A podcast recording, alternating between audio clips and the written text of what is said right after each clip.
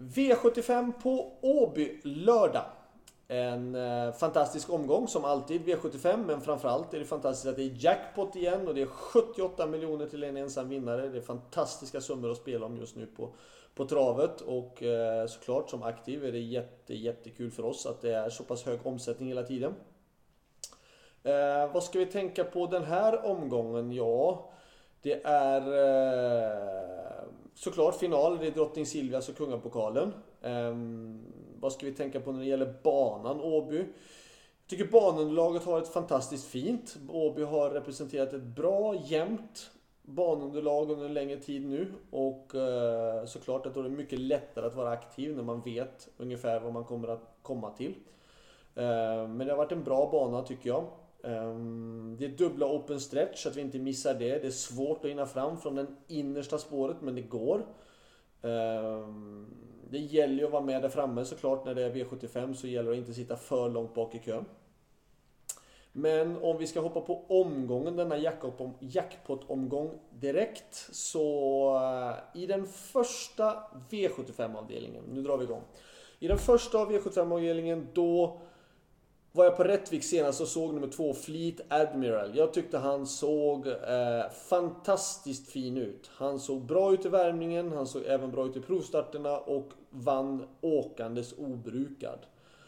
Nu är det visserligen i rätt så kort tid mellan starterna. Han startade ändå i fredags och nu är han ute på lördag igen. Eh, åtta dagar senare och det är klart att det är lite tätt men har han tagit det på rätt sätt då tror jag inte jag han förlorar. Nu är det dock så att Fleet Admiral i sin karriär har varit lite grann ojämn och man kanske inte vågar spika. Då tycker jag att man ska se upp för nummer 10, Nero Maximus, som vi vet har jättehög kapacitet. Eh, där bakom tycker jag kanske nummer 3, eh, Mr Clayton JF, 4 Vagabond B, självklart 5 On Track His Black och 6 Andrew Ward.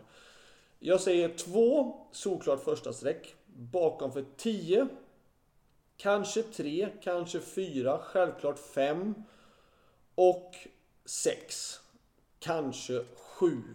Ehm, det blir rätt så många hästar om man ska ta liksom gardera upp 2 och 10 tycker jag. Ehm, den häst som är mest gynnad av distansen, det tycker jag är nummer 9 Whipped Eggs. Men han kommer med en bråkig resultatrad, två raka galopper. Sen är jag själv med nummer 11 Guillaume Boko som känns fin och nu blir det barfota. Ehm, det står fel, sist så gick han med, med skor på, vi hade vi då, så det står fel resultatraden faktiskt. Ehm, men ehm, han känns bra, men 2, 6 och bakspår är inte någon fördel. Nej, utgångshäst är 2 och 10. Avdelning 2, då tycker jag att vi... Det här loppet tycker jag är svårt. Jag tycker det är ruskigt svårt faktiskt. Um, Ja, för det första vet vi inte ens om nummer fyra Zeppelin Kybar ska starta. Eh, det tycker jag är irriterande om man ska spela nu till exempel som det är nu då fredag och inte vet om en utav dem som kan vinna loppet är med överhuvudtaget. Det borde man, i och med att det står ändå ganska så klart med den här Gocciador-historien så, så, så borde det vara bestämt nu om hästen ska starta eller inte. Men själv var jag i alla fall med nummer tre Sugarcraft som känns bra. Eh, men eh, gå ut direkt på 1600 på V75, ett lopp i kroppen.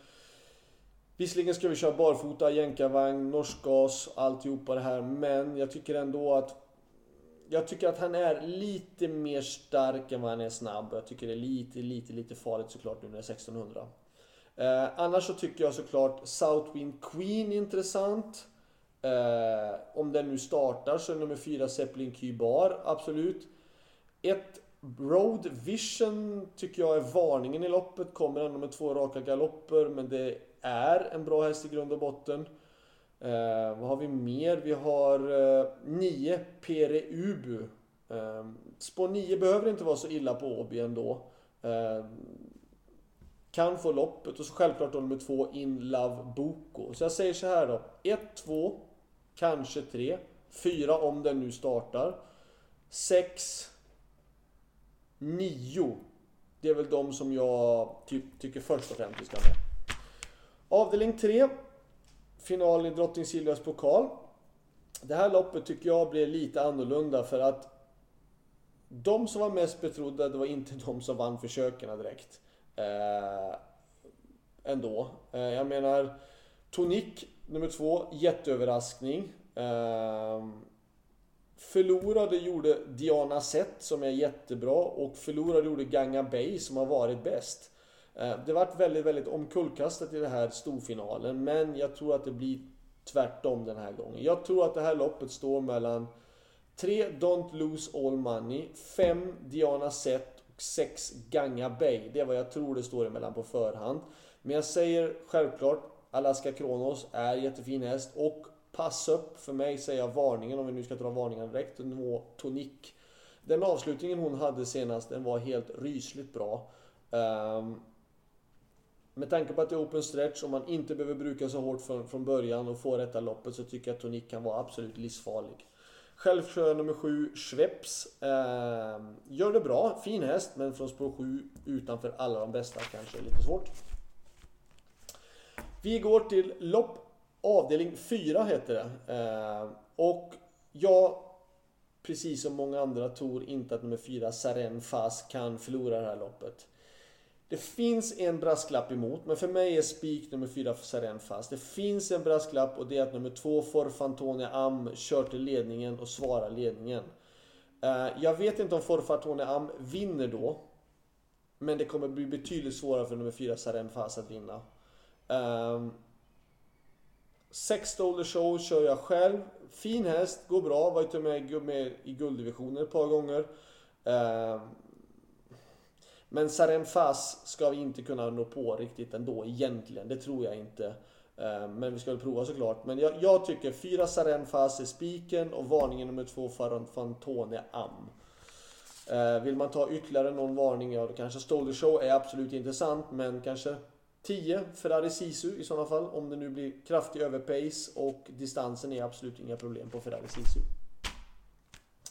V75 5. Eh, Harambuco, 5, Wild Love. Det är de två utgångshästarna. Eh, jag tycker det finns en häst som nu helt plötsligt då inte är lika mycket nämnd bara för att den svek svek eh, som favorit på Romme men den fick ju å andra sidan ett ruggigt stentungt lopp. Eh, nummer 4 Island Life. Eh, jag tycker att man ska ha två Harambuco och fem Wild Love, men absolut varför inte ska man ta med fyra Island Life. Jag tycker att den också är bra. Sen har vi då nummer 7, Night Brodde som är kapabel och bra. Men spår 7. Jag tror att det här loppet står mellan 2, 4 och 5. Avdelning 6 kör jag nummer 1, Billy de Montfort. Jag tror att hon vinner. Hon känns rysligt fin. Hon har gått eh, Eh, flera jobb nu efter hon startade och hon känns fortsatt fin. Eh, jag tror att jag kommer ha för ambition att köra till ledningen. Eh, försöka svara ut två Cyber Lane och även nummer 5 Son of God.